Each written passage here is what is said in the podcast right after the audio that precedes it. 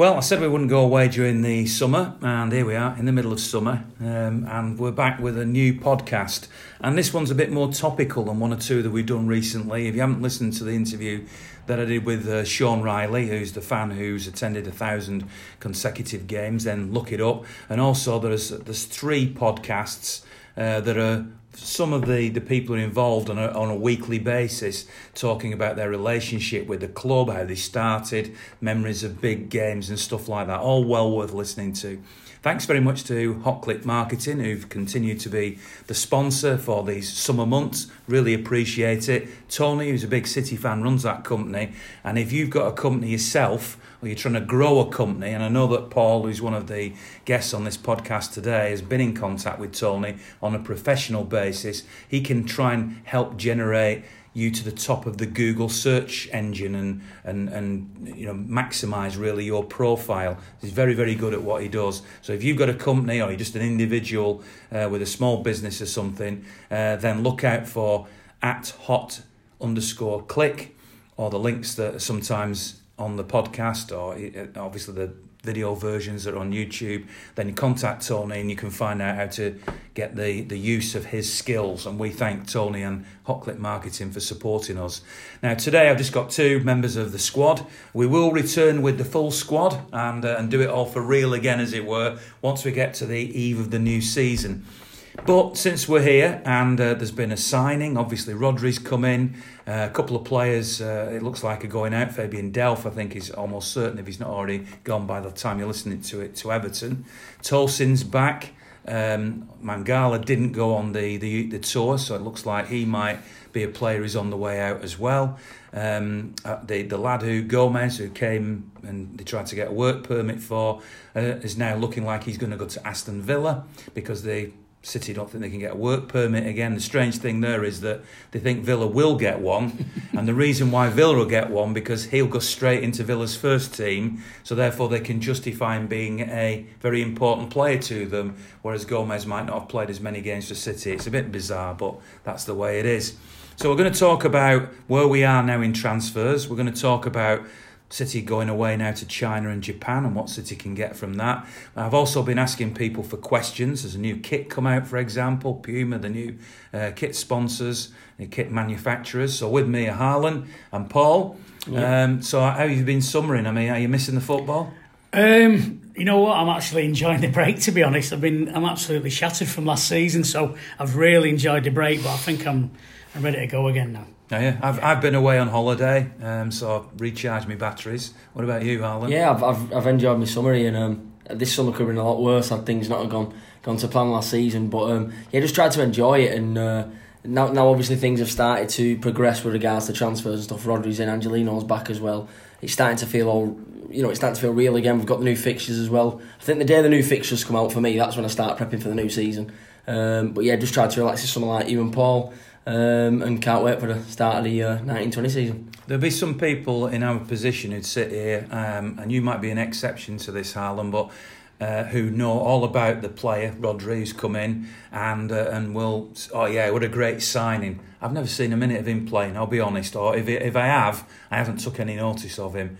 Um, so I'm not going to come out with a lot of rubbish. I hope he does well, and I hope he's exactly what City want. And I have no reason to believe that he won't be. You might have seen him though. Have you seen him a bit? I've not. I've not seen him play too much. No, I've obviously looked at his stats. Obviously, his stats have been shared loads and loads and loads of times on Twitter, Facebook, Instagram, wherever you can really see stats nowadays. Obviously, but um, he looks like a, a, top player from what I can see visually on on, on stat websites and whatnot.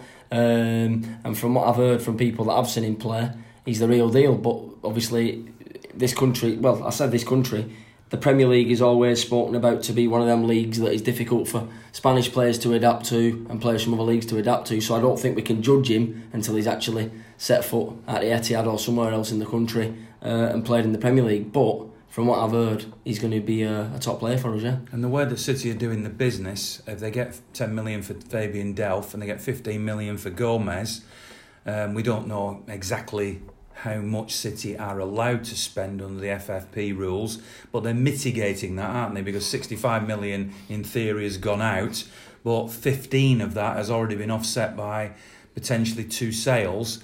The third one could be Leroy Sane. This has rumbled on for a long time, and obviously I asked people to give me things to talk about tonight.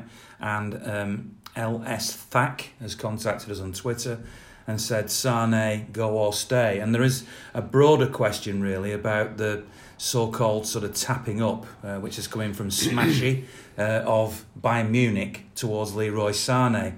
It's all over the media. Everybody knows it's happening. So for them to deny that it's happening would be ridiculous. Obviously, the rules say that you can't tap a player up, but they're sort of doing it in public, aren't they? And yeah. how do you feel about that? To be honest with you, I don't understand the, the, the whole rules of tapping up.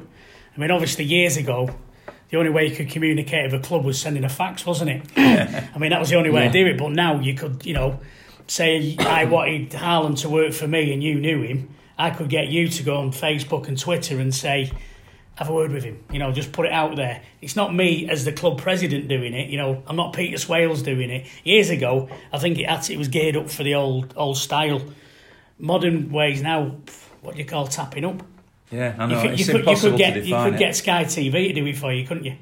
You know, you could get anybody to tap a player up for you. Where's the relationship though? Bayern Munich, um, you know, if we believe what we read, and I have no reason to disbelieve that, have been at the centre of prompting UEFA to look into FFP.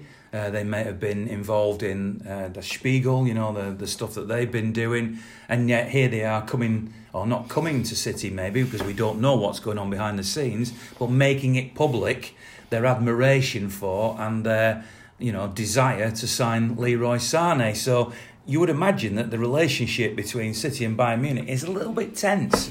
Yeah, considering the relationship that we've, I know we've been playing them in the Champions League over the last, well, over the time that we've been playing in the Champions League, but I've always thought the relationship's been quite decent with not only the, the, the, two sets of fans, but the clubs as well. When we've played Bayern Munich, it's always been respectful, um, and I always saw Bayern Munich as one of our friends in Europe, and obviously with all the um, Der Spiegel stuff coming out as well, um, and everything else with regards to the FFP and stuff, is the relationship between it all, and is there a reason why you know there's there's, there's such publicity with regards to Leroy maybe going there? I don't I don't know whether it's all um, I don't know, I want to use the word agenda, but to bring us down and to try and keep us in the media. I don't know. Is is, is that another way of doing that? I don't I don't really know. Click, Um, clickbait again. We don't know, do we? It's, we don't. We don't actually. We're not privy to what is really going on. This could all be just blown up again because it's end of season and you know let's make some headlines. I mean, you look at some of the headlines that are going out on Twitter. You know, it's the, the ridiculous. There is it's like a no news time at the moment, isn't it? So again, City with the with the big tick golden ticket in town at the moment, aren't we? So What's, it- what the- is the- true, the, what the facts say is that Leroy Sane has gone on pre-season tour. He's flying out with the squad, um, and he's not said anything, and City have not said anything. So although there is this undercurrent, there's no reason for us to think that City would ever take this seriously.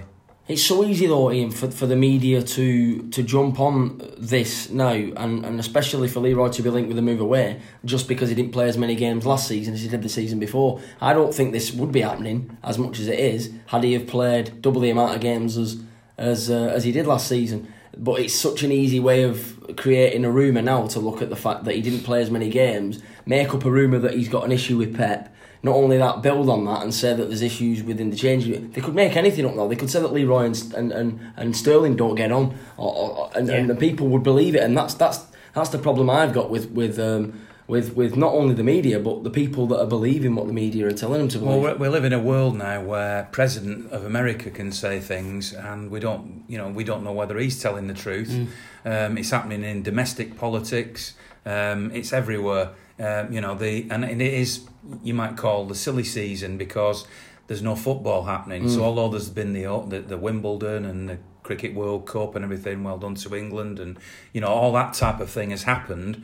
For football, it has been the desert that is the summer. So people are sitting there, and I can imagine it. And if I was in that job, I'd be the same. I'd be sitting at my desk every day thinking, what story can I come up with? So you see You- him you've gotta do something, You've got, yeah, you've your got to job. fill your Yeah, paper. yeah. You know, I mean, you know, if I, Stuart Brennan's a mate of mine who, who works at the Manchester Evening News, and and uh, and I know that he hates the summer. He much prefers the winter, not for any other reason that during the winter there's two games a week, Yeah. so he doesn't have to find stories during the summertime.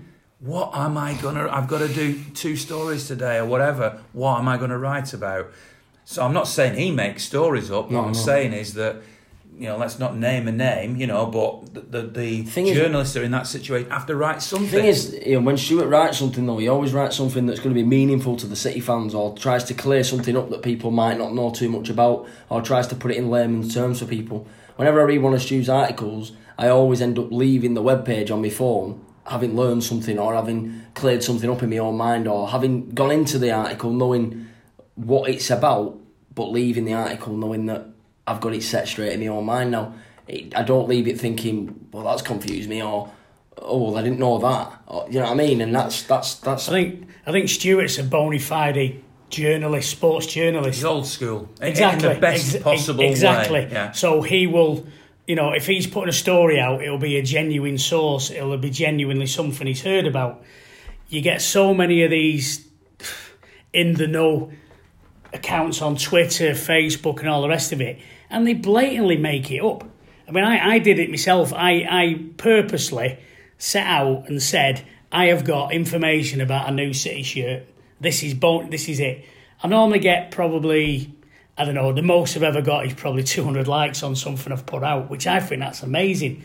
I got, when I put this out. I, I do when it's you. Yeah, yeah, exactly. Yeah. you would get 200 likes for Yeah, anything. I get, I get, I get more likes when I put me posting and like eating an ice cream or something. Oh, when you're in a bikini on in- in front of your We won't prestige talk about that. We car, won't yeah, talk yeah, about yeah. that. then pictures aren't out. You do some controversial stuff, I have to say. I steer clear of it. But this time, I did it on purpose just to basically prove a point, and I got about six to eight hundred likes.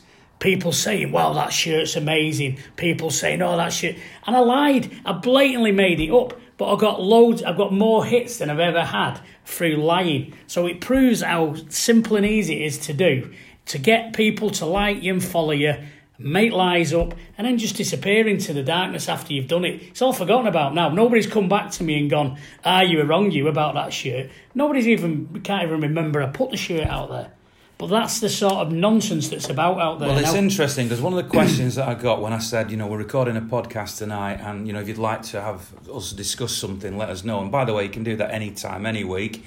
Uh, Mark McLaughlin has put, uh, you could have a look at the treatment of City by journalists such as uh, Miguel Delaney. Now, I don't know Miguel Delaney of the Independent. You're lucky. Uh, and ask whether uh, the accusations about the club's hierarchy uh, being complicit in sports wash- washing is justified. Now, the other thing we could bring into the debate at this point is Rabin, who we know is very active on social media. People, City fans, a lot of them have found him and follow him. And before we discuss that particular question that I've just put there from Mark, I would say that I've spoken to Rabin. Um, I'm not going to reveal any proper detail of, of what he said, but I have invited him onto a podcast and he knows that he has a, an open invitation. Um, I wouldn't want to reveal anything about him that he didn't want me to reveal. Um, and he, he's, all I will say is that he's a very sincere guy. From what I can gather, and I have no reason to disbelieve him, he's completely independent, despite some journalists suggesting that he's employed by the club or whatever. Um, I'm certainly convinced from my conversation that this is a guy who just has an opinion and has been out there expressing it. In fact, he said to me, and I don't think this is breaking his confidence, uh, that most of what he does, he just Googles and finds information at times when he's frankly bored. And, and and then puts those those bits of information out there, but it's all widely available and open, and yet people and, and certainly some journalists from the debates I've seen have suggested that he's a plant, that um, he doesn't know his facts or anything like that, and I've seen him de- defend himself by just basically saying, all Just I'm doing is googling and, find, yeah, yeah, and finding yeah. stuff and just and then maybe giving an opinion. But but some some of these journalists and I, as I say, I don't know that that guy from the Independent, and and I've named him only because Mark, who sent the message in, has asked me to ask that question. But I don't want to make it about an individual journalist, especially one I don't know, because I think that would be terribly unfair. But there is a general question to ask, which is, you know, how does how should City deal with that type of negative journalism? Should they just let it be free speech? Should they ban him? Should they in some way sanction him? you know, how do you feel about that, and and how do you feel about this? You, you've already talked a little bit about the the fake news, if you like, the false news that's out there, and uh, you know, we we all understand that that clicks and likes, you know, even for companies like Prestige Car Repairs Yeah. who want to be noticed, I've chatted. all help, you know, all help. So that's why people do it. I try to, as much as I can, to, I try to resist that. I'm not saying I'm holier than thou, or you know that it's not nice sometimes when people like what you put, but it's not. I I have no profit to make No. from that, so so it isn't in my and it isn't in my DNA. Some, somebody put it out there the other day actually, and it's something that we we all agree on this that um, we're that good on the pitch that there's not much else really to dig at us for. Um, so whether it be the Leroy thing, whether it be the FFP, which which which quite frankly for me comes up far too often and comes out of people's mouths and comes from people's fingers into Twitter far more than I think they understand what FFP actually is. It's like it, it's used as like a weapon. You know, anytime you're having a, a decent debate with someone and they feel like you've got the upper hand, Yeah. they just whack FFP out, and it's like, oh, a bullet to the heart. Do you know what I mean? But I've just started to just dust it off. Swat it off. FFP's like a fly. Do you know what I mean? yeah. Just swat it away now. But it's the only thing that people feel they can get you with. And the fact that the journalists are jumping on the same stuff as clueless people are spewing is quite worrying, really. The fact that Yeah, but that's that's what they do because they know That they, that's kn- what's they know sell. that they've, Yeah. they, they're going to sell. So if people are talking about it, we, we could quite easily just talk about topics that everybody's on. We could let's talk about that woman, that woman American footballer. You know, we could talk about all night about her, but that's not in our agenda. You know, these guys know they put it out there. They put a few stories out, and then um, oh, that's got a load of likes. Right, we'll go with that one. yeah. You know, let's let's push this one. You know, let's push the rivalry that's between like the City and topic for the United. week? City Yeah, and yeah. Liverpool. You know, it's been City and United. Now it's City and Liverpool. They're just it's cheap journalism, and I I, I I've I've just block block block now. But with regards to what you said, Ian, about the club, um, we don't we don't need. We're that good in terms of getting content out there and, and, and, and showing inside City and showing stuff after matches and showing training and showing pre-season stuff that we don't need journalists to let us know what's going on within our club anymore. Apart from decent journalists that are going to want to genuinely give us great content and great stuff that's going to give us something that the club hasn't given us. Mm. We don't really need people, apart from obviously people like yourself, Ian, that are going to give us, like I say, exactly what we need to hear from press conferences. We don't need people going away writing stories that could then be twisted to give us something that isn't true when the club are giving us what's true. I think if you, I think if you start banning journalists from press conferences and stuff, think it starts setting out a dodgy precedent because then it's a case of like no smoke without fire, you're hiding something. Just let them get on with it. You know, to be honest with you, I'm pretty sure if if you know City's owners, which according to Miguel Delaney are, uh, the uh, Abu Dhabi royal family, I think, who own it, aren't they? But it's not. It's nothing to do with them. Um, they're not state owned, um, so he's wrong on that. But if they were that bothered about it, they'd do something about it. They're obviously not bothered. It's only, it's only. I think you know we call them plastic fans. It's only these fans that are out in in all these different countries that don't know really what's going on. They only read City on Facebook and Twitter. They don't actually live around it and feel what's going on, get a feel for it. So it's only them that are interested in it. Us, us proper normal fans, and I don't mean that to be disrespectful to anyone. Um, we're not, we're not bothered. We don't bother by it because we know it's just clickbait. I, think we're all getting wise to it. To be fair, that I I get the point you're making there because I know sometimes people who listen to the podcast who are not from the Manchester area and don't necessarily attend games a lot take a little bit of offence to, to us almost talking about those people as if they're not part of the city family. Um, I certainly regard them, and I know you do, Absolutely, as, yeah. as a as a part, Yeah. a very valued part of the city family.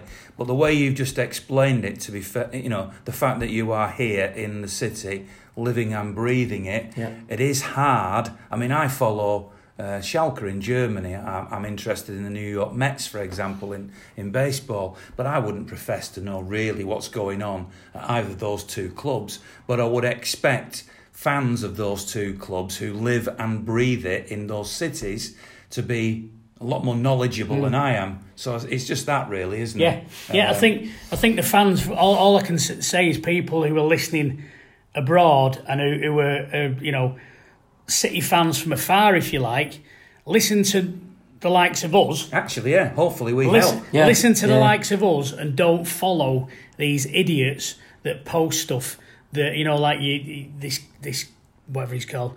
Um, don't follow them. Listen to him if you want, but don't take it take it as a pinch of salt. Mm. Listen to the genuine fans. There's loads of us out there are on Twitter that you can follow and get a real feel for what's what's going on at the club, what the players are like, and, and, and the rest of it. That's that's that's my advice.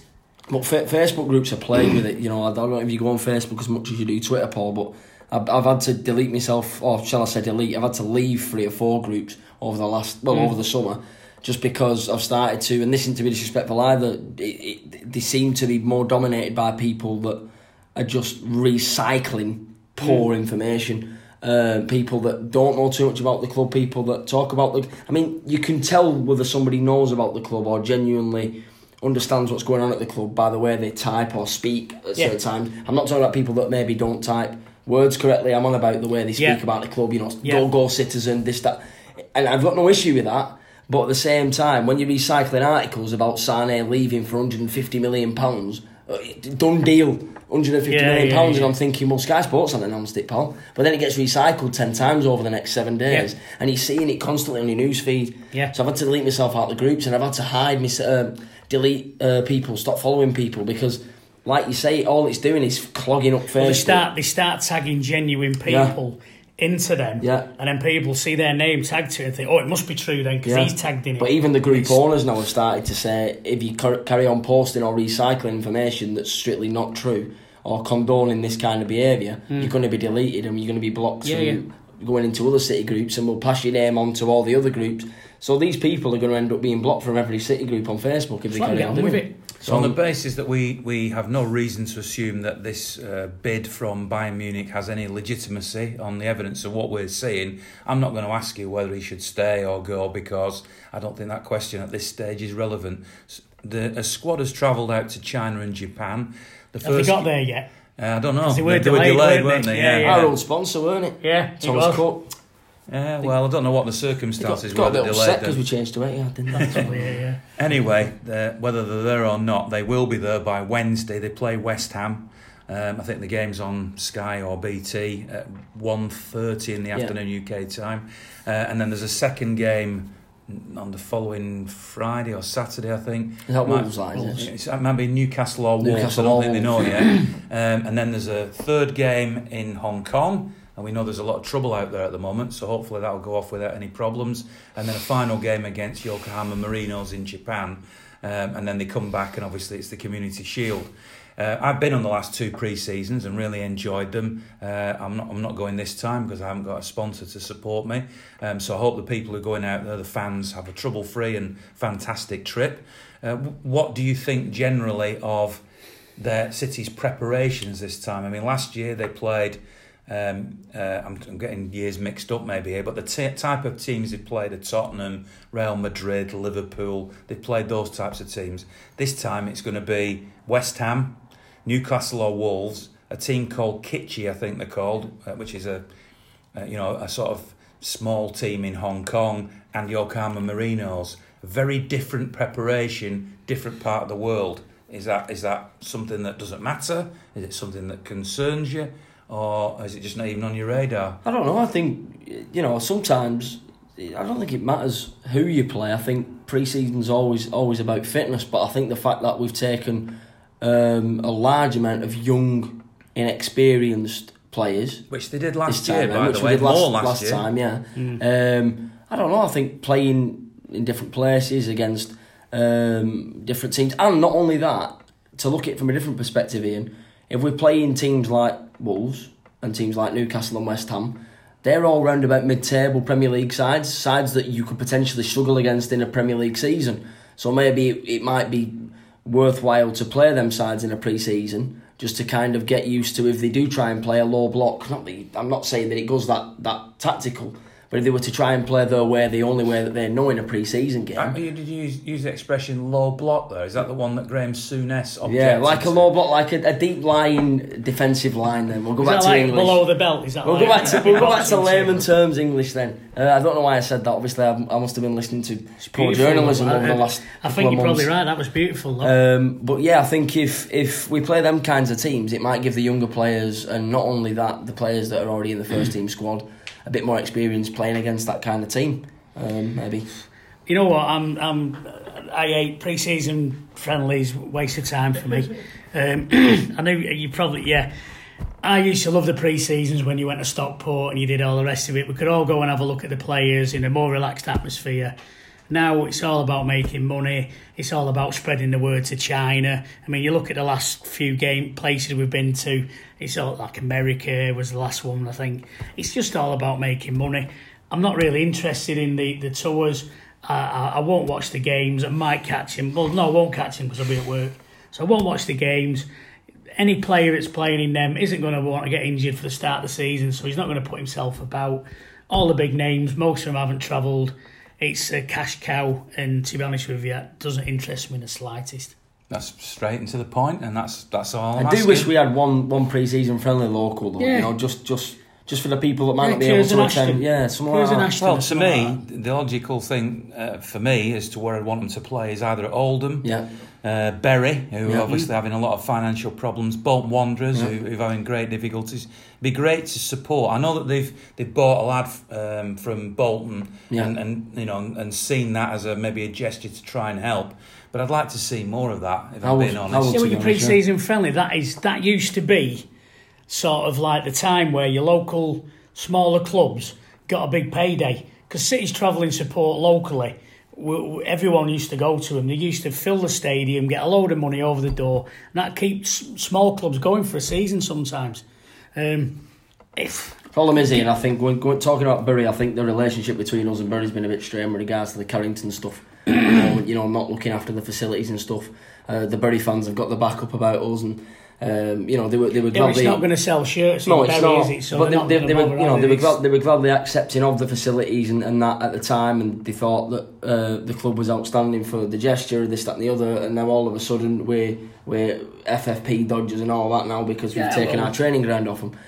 You know what I mean? So with the naughty landlords, aren't we? yeah, you know. yeah. I think it's become a bit strained, but I, I agree with you hundred percent. You know, one local, one local game, maybe go on tour a week early and then come back and have one final game local. Mm. You know, for not only Yeah. that, not only for the players and, and and that, and for the large support like you said, but for the fans that might not be able to afford to go to a Yeah, game it's at the Etihad just a during great. the season, It's just a just so they can see the players. That once. might bring us on to another subject, which I'll, we'll circle back to in a minute about uh, you know how you get points and how you get tickets for away games and access to away games. We'll come to that in a sec. Uh, the Bertiful South uh, says, um, "How come the evening news can give, be given away for nothing? Obviously, city centre Manchester, you can pick up the Manchester Evening News during the week, can't you? Uh, but why not the programme? So they're talking about the city programme, of course, which Yeah. is three pound. It might be three fifty. I don't know what it's going to be uh, for the new season. Uh, I must admit, it, when I pick it up now and look at it, it is basically a lot of adverts um, stuff, and the content is not, in my opinion, as good as it once was. Uh, there's still some good bits in it, but not as much. And I and I don't read it as much as I once did. And I know from experience that um, in Germany, the irony is that Schalke, the team I've quoted a few times, have now stopped producing a match day program completely. But when they were doing it in the last few years, they were giving it free to members, as they call them, season card holders. That's what I think we should get. To be honest with you. You, do you, I I, mean, that's should- the I think, question, yeah. really, isn't it? I mean, all right, you couldn't put it under the seat. Well, I think you could because you've got to trust the fact that your fellow fan, your fellow fans aren't going to nick it from under your seat. But I think just maybe if it's free, it doesn't matter. Put if you yeah. pay three quid for it, it's different. Yeah, you, you don't just want go and to grab another them. one. yeah, yeah. But I think that every season card holder should should be able to say at the start of the season, tick a box when they when they order the season card and say, "Would you like to receive a free program every match?" Yes. If you don't, because you don't want to have to carry it around, like Paul doesn't want to have to carry it because it Well, that fit in program in. Germany was being sent to their Yeah. homes the Yeah. day before the Yeah. game, Yeah. so you didn't even bring it to the game with you. But I think I know a lot of older people. My granddad, for example, he likes to sit there and have a flick through before the match and at half time and or you know, he likes to uh, sit in the car while you're waiting in the car park afterwards because you're waiting a bit and have a little flick through as well. He likes to share it with his pal when he gets home. Sid, he drops it off with Sid. So There's nothing. The problem is with a program for me is there's nothing you can't get off on the internet. Mm. Um, you know, on their website, it's exact. It's basically just regurgitated. The stories that are in there that are useful to read are on the website. The rest of it's advertising. So, if should they're it be being- free? That's yeah, the question. Well, if they're paying, if the advertisers are paying to be in there, obviously the budget is budgeted in there to, to for the cost of the printing and all the rest of it. So why not? I mean, I think newspapers are slightly different because once you've set up the run, I'm no expert. I did a little bit of printing as an apprentice many, many, many years ago. Um, so once you've once the, the costs are in the setting up, once you've set up, I guess to print off a load of them doing a run, it's just the materials you you you, you know you're paying for. Um, so yeah, you could. There's no reason you couldn't do it for free. I mean, I don't. I don't read them. I just don't read them because I can get any information off, off my phone. But you could. Um, t- you but could, some you people on- do Yeah. do like to collect them. You know, I think you've you've got loads, haven't you, Ian? And Which um, one have you been? have. Um, You my could just dad, do- you my dad just, used to collect them. My, my dad's got thousands of City and United ones. Um, but to me, they're just they're, they get in your way. You could untick the box though, couldn't you? Or just don't Yeah, tick it just at don't. all. Yeah, just don't want it. Or you, you, you, as you walk in, there should just be piles of them. And if you want one, just pick one up. Yeah, Mark Doran says, "Do we need another striker? And if so, who should we go for?" Well, the player that I think we should have gone for uh, ended up signing for Real Madrid, Luka Jovic. So he was the only striker I, I'd have gone for. I think anyone else had cost us an absolute arm and a leg. Do we need one though? I don't mean, think- Jesus has played exceptionally well by all accounts. no, Yeah. no for me now. He changed my opinion when he played for them because I saw a lot of desire. The only thing that worries me about him is that I want to, or shall I say, that worries me about him. I want to see the desire that he has for Brazil for us. I want to see, even if it's only an extra twenty five percent, I want to see it because he runs, he sprints, he shows how Brazilian he is for Brazil. If that makes sense to you, I there's he's flair, had- there's skills. He's had flashes of that for City, but he's Yeah. not getting a long enough run in the in the mm. game. I don't think he's getting a long enough run. So But we've got to be is- doing something soon because Aguero's what two seasons should we say? Has he got two If seasons? you, if you, the, the only time Jesus is going to get a real run in that team is if he plays up top with Aguero in a two. Other than that, Maybe can't be a transition, and, Mm. and we'll see more of Jesus starting games. And his record last year, his stats actually weren't bad. You know, he did Mm. score a fair Yeah, few did, yeah. goals, and Mm. uh, maybe he's getting better. And, and he's still only young, isn't he? I mean, there's obviously the other question. I'd have gone which, for uh, Peter Crouch personally, but he's retired now, and so uh, I'd have had Super Crouch sub. in there. He'd have been like Glover Robot. Bertie, wouldn't he? He'd have played one Target game man, next yeah. season. Charlie Galloway, um, another question. Uh, possible suitors for a centre, centre half, or po- possible players he means who City might get if the Maguire deal falls through. Also, would it be worth bringing in a player with Champions League winning experience to strengthen our chances for the coming campaign? When you talk about centre half, the loss of Vincent Kompany means that you lose a whole lot of experience. Yeah. Uh, and the way he played, particularly in the latter part of the season, I thought was absolutely. Crucial, crucial.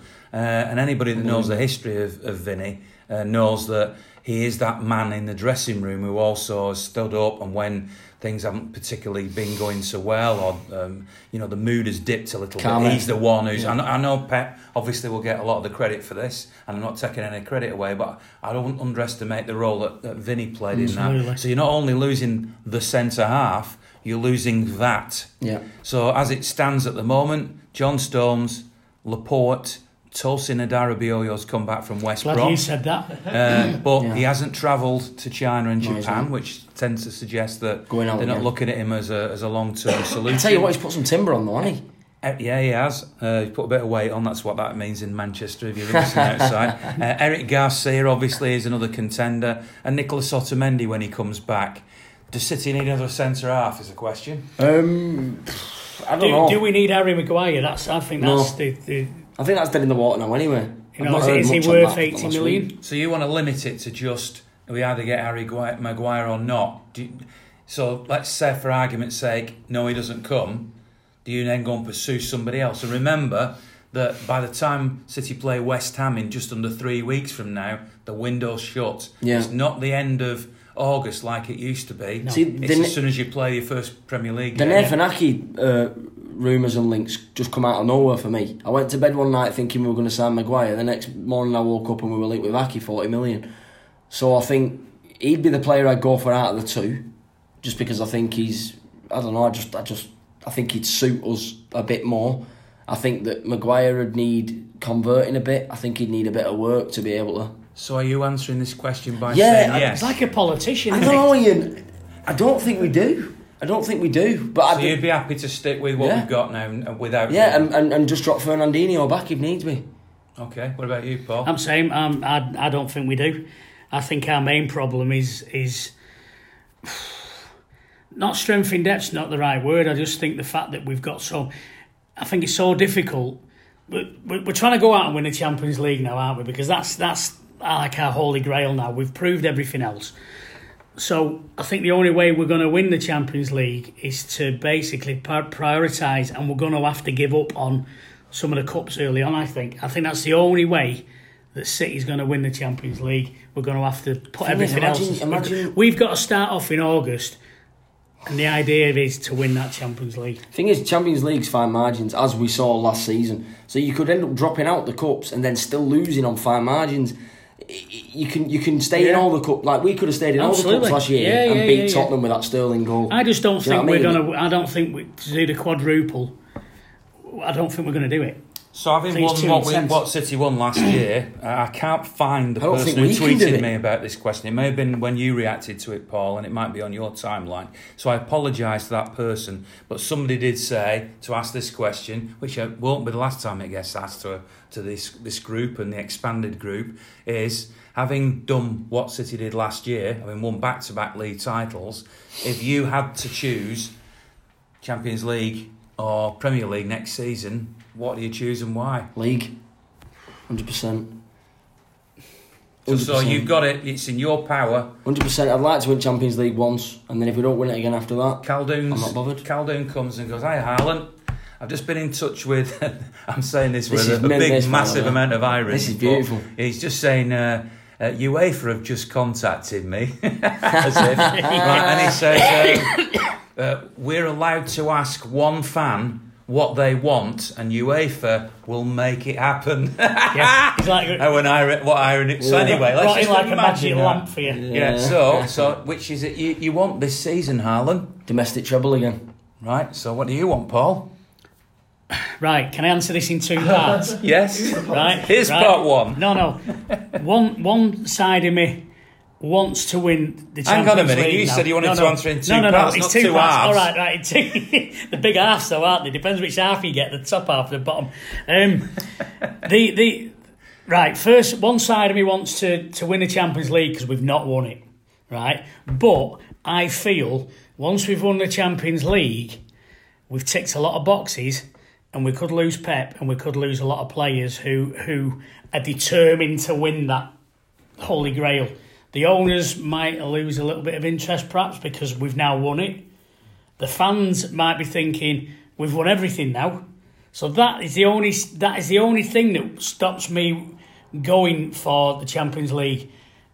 To be on the safe side, I'll go for the domestic treble again We do because, that I, because. I don't know I don't know the unknown of winning the Champions League what could happen. I know what happens when we win the domestic treble, but when we win the Champions League, it could open a whole can of worms up that we You might not be able good to close. You make some good points, and my, my view of that is that the owners, I don't think it'll make any difference. They're not walking away, so I don't think whether we win the Champions Mm. League or not is going to make any difference to them. Uh, I can understand the argument that if Sergio scores the winning goal in the Champions League final, that might be the point he goes, right, I'm off as well as David Silva, Yeah. and the two of them leave next summer. I can understand that. I can also understand the possibility that Pep might do the same. So I can see why that's a concern. Um, However, you know, there's lots of other players who are top quality and players that are coming through. I don't think will go. That's me done. I think I don't think in long term City would be massively uh, damaged. Although the question of who replaces Pep and will he replace him at the same level is a huge one. Um, personally, I if somebody get made let me make that choice, I would go for the Champions League. Um, I go to all the Champions League games. I've been to every single game away in Europe since City got back in. I was even lucky enough to be at that match in CSKA when it was played behind closed doors. So I have, at this moment, an unblemished away record. Partly because I'm a journalist, partly because I'm just an obsessive fan, and partly because I'm lucky. So it's a combination of those three things. Um, I know not everybody can do it. However, that's where I'm at, and I would love to see that story conclude with watching. I would have preferred it, of course, to be Vincent Kompany, Yeah, yeah, but lifting that big jug-eared Champions League. Nothing to do with, by the way, the stick that get City fans get from some Liverpool fans or United fans. Not bothered about that at all. I'd just like to see it Yeah. as a sort of conclusion to my story as a Yeah, fan of having watched them in the third tier of English football, Yeah. beating Gillingham in the playoff final, getting relegated at Stoke, blah de blah de blah. Then the Aguero goal, then the Centurions, then the unbelievable season we had last year. And to me, and that this is what Paul's alluding to. It might be that it brings everything to a conclusion and wraps it up. I don't know at my age, but I'd love to see that. I'm not saying I wouldn't like to see us win it, Ian, because to see us like you, to see us lift it, would be fantastic. But the domestic trophies for me are always the bread and butter. If we do the domestic treble back to back, that will never, never, ever be beaten in my. I don't think that'll be beaten in my lifetime. I don't think somebody will do it or win all three somebody, trophies somebody back very to back. famous said them amazing. Do you know what I mean? I, can't, I can't, you know. I can't, I can't see it happening. Nobody, had, nobody had ever done it No, in your lifetime, had they? no.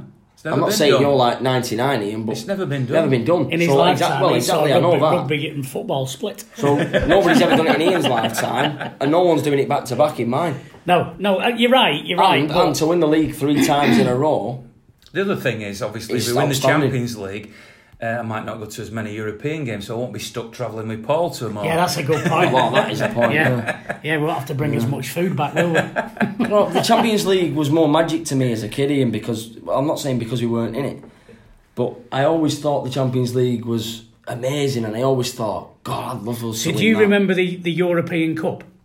No, but I, I remember. I remember the. See, old- now that, that that that to me was amazing because that was the that was the epitome of a of it was the best teams in Europe. You know, none of this like fifth place finishing. It was the champions of each country played in this yeah, that would be close. Now that was proper. I was brought up on that, and that was that was amazing. This Champions League now that when when we were rubbish, I wasn't interested in it because I didn't ever thought we'd get in it. That's now me, now yeah. now we're in it. I'm seeing it for what it is, and it's it's just a horrible, corrupt Yeah, like, I- cash cow money making machine. I remember watching the. they don't like us turning up in it because we're like the new kids on the block wearing shell suits and baseball caps Mm. when they're all there in a tuxedo sat at the top table and they don't like us in it. So it's just corrupt and I just don't not into it. Not Well, I- bothered. I remember not watching bothered the, by it. I remember watching the Liverpool AC Milan final, and I was obviously a, a young kid admiring Milan's team at the time because they had an absolute stellar side.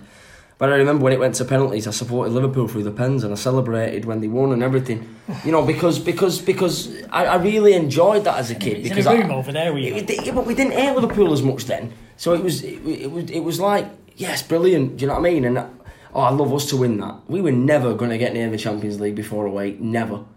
It was never happening, No, was it? Ever. absolutely. But like now, now we're in it. it's like how can how can the magic have disappeared? Now we can actually win it. It's But yet when we couldn't, it, the, it was the- magic. the to me. reason of that is because you're actually seeing what it's for yeah, what it is. exactly like you, yeah. Because you, you you know before it was magic because you weren't in it. It was a dream. It was one of those things that. But you the Premier League was always magic, and we couldn't win that. You know what I mean? it Right, was still There is magic. magic. Let, let's Yeah. leave that subject and come to the final one for this podcast. John Rogers, I know, is one of those who's at the centre of this. I'm, I was just flicking through then to try to find the, the whole thread, but I haven't got it. But essentially, it's this debate about ticket distribution for away games. Uh, right, you've brought, found it for me. Um, one of his tweets, for example, John, um, he says, don't take this the wrong way. Young Blues being blooded in the away uh, tradition is important. I just believe that away ticket allocations are being manipulated, and from a personal perspective, I can't get tickets for a lot of the fixtures I want to travel to. It's a big issue. When we've had Matty here, Matty Dove, who does um, the City Matters, he has told us on the podcast, and he's told us privately as well, that this is one of the most contentious and biggest issues that they talk about, and I understand it. Yeah. Uh, and I suppose the way it works at the moment is, and I don't need, know these figures exactly, but let's say the Bournemouth away game, which is at the beginning of the season, there are about a thousand tickets. It might not be exactly that, but let's call it a thousand tickets available for City fans. The club have to split that thousand up into the way that they distribute it. Some of them, the biggest chunk, I think, is on a point system. This is for, for people who don't know already. So as you go along, and every time you go to a match, and when you renew your season ticket, uh, and and you know you attend a first team fixture, a certain number of points goes onto your personal customer number and tally. And then when tickets go on sale for games like the Bournemouth game, which are very popular but have limited numbers, the people who have the highest number of points are the ones who get the first crack at these tickets. Of course, the fault that's described with that is that the people who've got the highest number of points are basically people who are quite old, who've been going for a long, long time, and therefore youngsters like yourself, Harlan, Yeah. um, who've been die-hard blues and have gone every Yeah. week, don't have access to tickets because and there's no way you can catch up because by not going to Bournemouth because you couldn't get a ticket, you don't get any points. The person who already had more points than you goes to more, Bournemouth yeah. and gets even more. Um, so their numbers keep going up, and so it's like uh, never going to end. However, the, the the thing isn't as simple as that because of this thousand, let's say, and I don't know their exact, six hundred go that way, but there are another four hundred. Of those four hundred, a certain percentage of them will go to people who have corporate um, seats in a tunnel club and boxes and stuff like that, sponsors. Um, supporters clubs. You, Paul, are a Yeah. chairman of a supporters Yeah, club, yeah. and supporters clubs can apply for tickets for games. And well, you, you, what, what happens there? You get one or two, maybe, if you're lucky for I mean, we, like that. we we have probably, obviously, depending on the game, Bournemouth. I think we applied for twenty got two. Right. So we've got seventy or eighty members, so we got two. Right. But, so but I know, I know there are certain. Yeah. don't have to be people with the highest number of points. Those Oh are no, just two no, they're, they're two branch. people. Basically, we, we say to them, you know, do you want who wants to go to the game? If you've got enough points, you can get your own. Get your own. If you can't, go in like a you know apply for them. We'll get them, and then whoever wants them can get them. If there's a big demand, we'll just raffle them out. So that's the way it works in the supporters club. Um, as I say, there are then sponsors and there are people who put a lot of money in, uh, who are sort of mini sponsors in a way, who pay a lot of money to go in expensive seats, and a certain allocation goes to. Um, you know, people who've got the highest points, and I've explained that. There might even be a few that go to family of players, There's, or there's quite a few goes to the, the, the club itself, isn't there? yeah, so the club will have an internal group uh, number of tickets that they distribute, and people like Thomas Cook, who are the travel sponsors, will also probably have an allocation that they can sell to overseas people in terms of a, a package to bring them to the UK to watch a game. No point in having a travel package that brings you in from New York if you can't get a ticket at the end of it. So that's the way it's done at the moment. Uh, I've heard suggestions that in these discussions uh, they want to get rid of the point system or not give tickets for going to Bournemouth because of the explanation I gave before that it keeps running away and keeps mounting up. The fear, of course, is that for the loyal fans, the 50 pluses, who make up a big percentage of that those that people, that having been to all these games for the last 40 years through thick and mainly thin, that suddenly they're going to either be in a ballot or missing out to some kid who, I was a kid once, who comes along and wants to get onto that ladder but can't do. So we give them a ticket, and that person who's been going for 40 years and never missed a game and lived their whole life around it suddenly can't get a ticket. Hmm. Now, I'm. I'm one of those people, I suppose. Ultimately, uh, in that, and in that, I've been, you know, my life is about going to every game, home and away. So I have empathy with the people who are in that position. course, yeah. I also understand the position of the youngsters. I also understand the fact that if there are only a thousand tickets, how the hell do you keep everybody happy? Hmm. So is there a solution? Hmm. I mean, uh, oh, the, the, the only thing I can sort of say is that going to, I go to as many away games as I can get tickets for. I'd go to every single one if I could, I- I but I can only get tickets for certain games, and, and normally they're, they're the unpopular ones that people don't want to go to.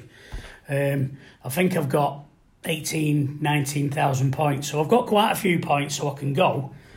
I even pay extra to be in the Platinum Club, which gives you an extra so many points Double at the points start, double now. points at the start of the season and during it. I Um, mean, is that right, by the way? You do it, but you are buying extra I, I, points. I don't think it is, but if I don't, then I, I can't keep up, can I? So it's kind of one of them things. I don't want to really do it, but I've got to do it because the next man does it, so I've got to stay ahead of the next man. I got a lot of these away matches, and you, you I don't know you'll, you'll see it as I see it. I think the club, this, I don't know if it's, it came in last season or this season, that they, they're going to be allocating, is it 15, 20% to the un, under 25s, is it? Or I might be wrong, don't please don't quote me, but something like that. I go to these away matches, and the, the people I speak to are sort of, uh, I don't know, our age group, and we're amazed that how many young kids are at these away matches, and we're, we can't understand how they get Oh, these got tickets. tickets. One of the suggestions is that some of the 50 odd year olds who can get tickets, who might have to miss a match, rather than not take up their tickets because they want to get the points and keep going in the system so they're always at the top of the queue, then sell on those tickets either through a secondary market or just to friends and family and people that they know and And trust. then, and then cherry pick the games they want to go to. Is it then- only one ticket per person for away games, by the way? Yeah. So what? One ticket per season card. There might be occasions, for example, a community shield, where somebody who has the requisite number of points might be allowed to buy more than one. Yeah, which Because is like there's There's some, lot game, there's some games where I, I can get six. Right. Yeah, But, It's but like Certain for Champions League, you though, can- isn't it? It's like for Champions League. Sometimes I can get six Champions League tickets on my season card. yeah, but the the, the category A When it goes down to yeah, when, you, when it goes down to Real Madrid, Barcelona, yeah. it's only Yeah, yeah. yours. see, there is another side to this argument which I'll bring in, which is that the, it's a bit like the England supporters club. Um, the trouble that's happened at England matches away from home seems to have diminished in recent years, uh, and I think that's because there is a travel club in which, which has a similar type of system. So therefore, um, you know, the, the, the people who go have been going that long and have such a vested interest in getting tickets that they will be more likely to behave right. Now, I don't want to condemn all young City fans by saying this, but usually when there's problems at a City away game, it is those younger fans that are the problem, not the older fans. Not always. No, there no. are, of course, exceptions, but I wonder whether that is also a factor why it suits City um, to keep the tickets with those long-standing fans who they can trust more. At the same time, though, Ian, sorry, Paul. alright. Um, with regards to that, what about the, the the new young fan? So, for example, someone my age, for example, he might want to become that fan that's been for forty years. Come forty years time, do you know what I mean? So, in forty years time, he might be the guy that stood there at Fulham saying, "I've been for I forty get that. years." but Do you- how do you solve the problem? Yeah, yeah, That's not my yeah, opinion. yeah, I yeah, the problem. It's frustrating for me because I'm in that position. So I understand. For me, See, it's a can you bugbear me, understand but- then when Matt is sitting in these city matters, or when the club are, deter- are discussing this internally, why it's so difficult to come to a solution that Course it is. suits everybody? Because you're going to end up upsetting someone, the, aren't you? the main problem to me is that the the Premier League teams that we're going to, the grounds aren't big enough. Yeah, it's a, Well, it's not. That's not going to go That's- away. no, It's no, not going I to play Bournemouth in a but the, few the, the, weeks. there's, there's a couple of things. I mean, it's like And the allocations are all small anyway. I mean, ever since the trouble, uh, you know, when uh, uh, All Seater Stadium were brought in, um, they they re, they're quite content now to just have a relatively small allocation, which is more manageable. Um, well, they don't want us there, do they? not really, no. They, let's have it right. You do not want the away following at a ground because it's cost money to police, cost more money to steward. They'd be quite. You went to Mon- we went to Monaco, didn't we? Together. They did not want us in Monaco. They didn't need us in Monaco. They didn't need our money. They didn't need us there. They they don't need the, the you know like if if you're a small club like we're saying before, but Bury and stuff like that, they loved it when City used to go. When not when we played Oldham, we used to fill. They were quite happy to sell us tickets. Monaco and any other clubs do not want us there because we're we're a, we're a burden. We, Arsenal we make loads sell of noise and they don't want us there. Arsenal can send their, sell their 60,000 to their own fans. So what on earth would they want City fans Exactly. for? I get that. Yeah. So I, I know we're not going to be able to come up with a solution, but are we all admitting that there is no perfect solution? There's an Listen- issue and someone's getting upset, aren't they? There isn't because if me and you were on this committee to decide, I'm going to look after my age group, and make sure that I can get to the games, and you're going to want to look after your age group Yeah. to get the games. All I can, I can say, see it from I I'm going to throw, I'm going to throw this in, and this will probably alienate me now amongst all the kids your age, right? I this is probably quite controversial in a way, I guess. My age group, our age group, has been through an hell of a lot, mainly thin, like you said, thick and thin, but mainly thin. In 20, 30 years' time, well, in the 40 years that I've been going to the matches, like you said, I want to be, you want to be me in 40 years, don't you? Obviously, not as good looking. I want to be bold, yeah. Yeah, yeah, but you want to be me. But but like shiny on top. Can- at the moment, it's not polished. If if City do what they did, say we're going through the good patch. We had this years ago. I don't remember it. We, we had this good patch, right? So say City go into this good patch now, and in five years' time, all you twenty-five-year-olds have all got tickets. You're all going to away matches. All of a sudden, we go rubbish again. Have you guys gone through enough hard times to really stay with the club? You're asking the wrong man, though, I am asking the wrong would. man. See, I would. Would. Absolutely. But, there's, but, the, I'm I'd say saying- seventy five percent of the people my age that are enjoying the success now yeah, yeah. will dissipate. Yeah. Well, this, this Do is you know the way I I'll put it, right? You If- think that you absolutely I think, convinced I, me. think I think they would. Yeah. Would you think they're going to go and spend 40, You- 40 quid a ticket to go and watch us? Well, in, I, in I, the let me- I had me- this conversation with Paul earlier as well before we came here, and I said in our generation we didn't have phones, we didn't have games, we didn't have a million channels on TV, and all the other things that we could do. We had nothing to do, so we went to football as our entertainment. That hmm. was it, and we we didn't have multiplex cinemas. We didn't have any Nothing. of that. So, it, so we, we never made a conscious decision. I didn't make a con- conscious decision at 17 when I started going home and away that I'm going to do this for the rest of my life. But by, by the time I'd done it for 10 years, it was a hard habit to stop and it had become part of my Yeah. At some point, we DNA. might get good. Yeah, and then yeah. and then another ten years goes, and the longer it goes, the more you think I'm, I don't want to miss any game. Uh, This is certainly my case, and I know there's a lot of others like this. I wonder whether I mean I look at my son who's 24. Yeah. He goes to every single home game, and and when it came to the cup final, he had an opportunity to go to the cup final, and he said, "Well, that's four hours in a car. I could be doing this. I could be playing on the Xbox. I could be whatever." Which would have never been something that I would have considered. For me, on a match day, the only thing that's on my mind is City. That's it. And if I can't get to the game, And for You're I mean, I always. I always mention it, but you ask Jess what I do at home. I wake up in the morning, I know what we time don't the game. it, that's for another podcast. I don't know. I know, what gonna get into time, I know what time the game kicks off, and I'm and I'm sat there. Whether I go to the pub, whether I'm sat at home, whether I'm I'm, I'm getting it, go- going around someone's house to watch it. I will always find a way to watch the game, and I'll sit there as if I was sat on my seat in the ground. Absolutely, I won't we're speak. not. We, we've. I watch I've- it. What I'm, I mean, the, point I'm, try, the point it's I'm, dedication, I'm, I'm gonna, the point I'm trying to make here is, well, we'll have a go in a minute, but the point I'm trying to make is here, right? This, say, say I was pledging, putting, putting my thing across for the, the, the over fifties because I am, believe it or not, over fifty now. So, if you look after me for the next 20 years, let's go for a 20 year slot. In the next 20 years, you look after my age group, I'll be 70. I will I will wholeheartedly be in that club as and support them as much as I have done for the last 40 years.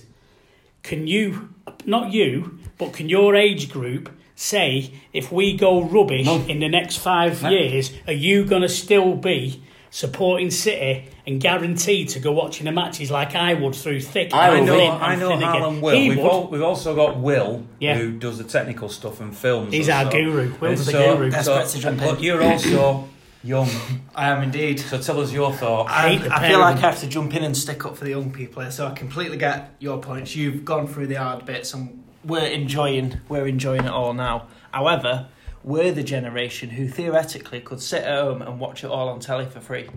However, we still choose to come out and pay our money to come and see it in the stadium. You do because we're playing well.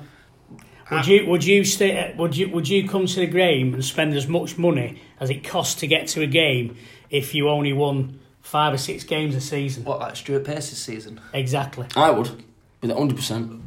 Yeah, so long as I'm watching the boys. Yeah, but you play. you, you two would.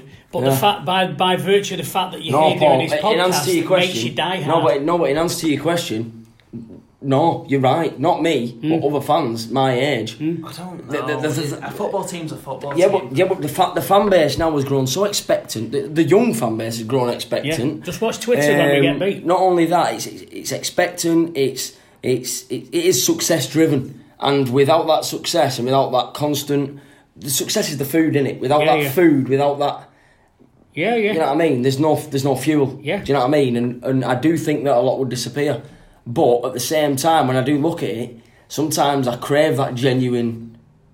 Diehard support, Yeah. and it annoys me to see young people be so fickle. Kevin Keegan and Stuart Pearce, what were your hopes and dreams as a City fan? To qualify for UEFA Cup, There you go. That's Are you're still there? Oh, fair enough. Listen, we're going to leave it here. This was supposed to be a half-hour podcast. We've done an hour. I, kn- I said it wouldn't, Uh, so uh, next week, because we're still in the summer phase, we're still in the mini um, phase. Uh, I know Paul's still around next Sunday uh, before he takes a bit of a break. Um, I know that Will's around next Sunday. So I think what we'll plan to do is next week, Will can be a big part of this um, and give us his views. We'll, we'll put Harlan on the bench for a week, I'm on the bench. um, but we'll get him back in when when when we need him. Um, Pulled me hamstring at football anyway. So. so, so next week, what's an hamstring? if you've got any more questions Biceps that you'd like us to discuss, do it. Um, I know that as much as you can, uh, maybe not Paul, but Will will watch the uh, the games out in uh, China and whatnot, and I will try to watch them. I will. Um, and but you're not here, so I can't ask you. I could watch them on holiday in a bar. Send you a somewhere, text couldn't me and I'll give you a tweet and Paul let you will know. be working away in the garage where uh, it's Prestige Service rather than Prestige Yeah. Name, right? Yeah, yeah, yeah. Um, so, so you won't be seeing him, but I'll ask Will what he thought of the, the early games. You may have seen little bits of it on social media and whatnot. So we'll talk about the, the first game or Yeah. two, and we'll continue on this debate. And if anybody listening thinks they've got a very strong point to make, don't hesitate to contact me. My my DMs on social media on, on, on Twitter are open. You can contact me on Messenger on Facebook. Thanks very much to Hot Click Marketing for supporting us. Hot underscore click. Uh, at that is also the Holiday Inn, which is where we're recording this podcast today. Uh, and and Tony is actually who who works for HotClick or is HotClick really has been very involved in the debate through some of the comments that he's been making as well. Um, so. Uh, if he's around, he can come and he can come and contribute as well. We will continue the podcast week by week by week, all the way through. Uh, if you look at the uh, the YouTube channel that I do as well, the Forever Blue YouTube channel, we do put video extracts, which is what Will does, of some of the bits of the podcast, so you can see how shiny Paul's head is and all that sort of stuff. Um, so you can see that for yourself. And there was an interview, as I say, with Sean Riley. I recently did an interview with a guy who's trying to make a musical out of the film, um, you know, um, So- Jimmy Jimmy Grimble. Grimble, yeah, yeah, so So, that- and that's going to go up in the next couple of days as well. So, um, you know, subscribe, give us five stars, uh, tell everybody about us, uh, and and feel free to interact with us all, which is at prestige underscore car, Yeah, at our 13th man on Twitter, our 13th man. and very easy for me at Ian Cheeseman, and Will is William D two eight three. uh, at William D two eight three. Uh, it all sounds very mysterious, but that's Sounds his, like a uh, robot out of Star Wars. Sounds like an R2- M95. agent. R2D2. Uh, so those are our handles, um, and we'll we'll do it all again next week, and uh, maybe we'll keep it at half an hour, but it seems unlikely, doesn't it?